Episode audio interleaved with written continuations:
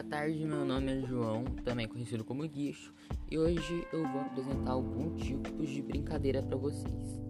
O primeiro tipo que eu vou falar são as brincadeiras sensoriais, que são aquelas que procuram trabalhar e desenvolver os sentidos da criança, como paladar, tato, audição, o olfato e a visão. E para trabalhar com essas brincadeiras, deve tornar o ambiente mais atrativo também, modificando e adicionando mais coisas para a criança diferenciar.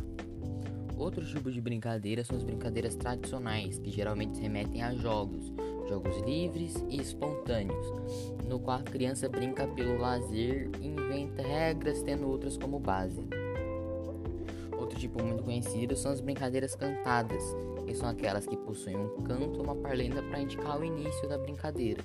E nós temos muitas conhecidas, como a Coca-Cola, Corre Cutia, Samba Lelê, entre várias outras mais um tipo e são as brincadeiras simbólicas, que procuram trabalhar com a representação de algo, gerando imagens que muitas vezes a própria criança cria.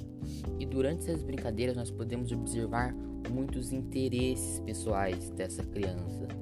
Esse tipo de brincadeira é uma brincadeira muito livre, pois pode envolver super-heróis, fadas e outros personagens que fazem parte desse mundo infantil.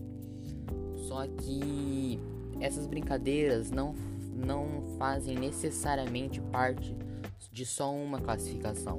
Existem brincadeiras que podem ser tanto cantadas como sensoriais, sensoriais ou tradicionais, entre diversas outras possibilidades. Elas não ficam amarradas a um tipo, né?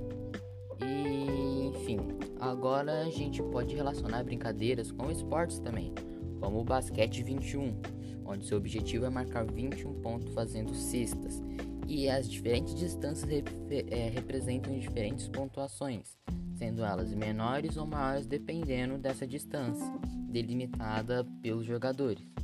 Outra brincadeira muito conhecida é o taco, onde se joga por duplas. O seu objetivo é derrubar a casa dos outros jogadores, que pode ser feito com garrafas, latas e outras coisas.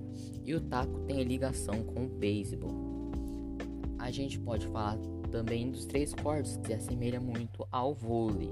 E essa brincadeira funciona da seguinte maneira: o primeiro jogador vai jogar a bola e contar como uma batida.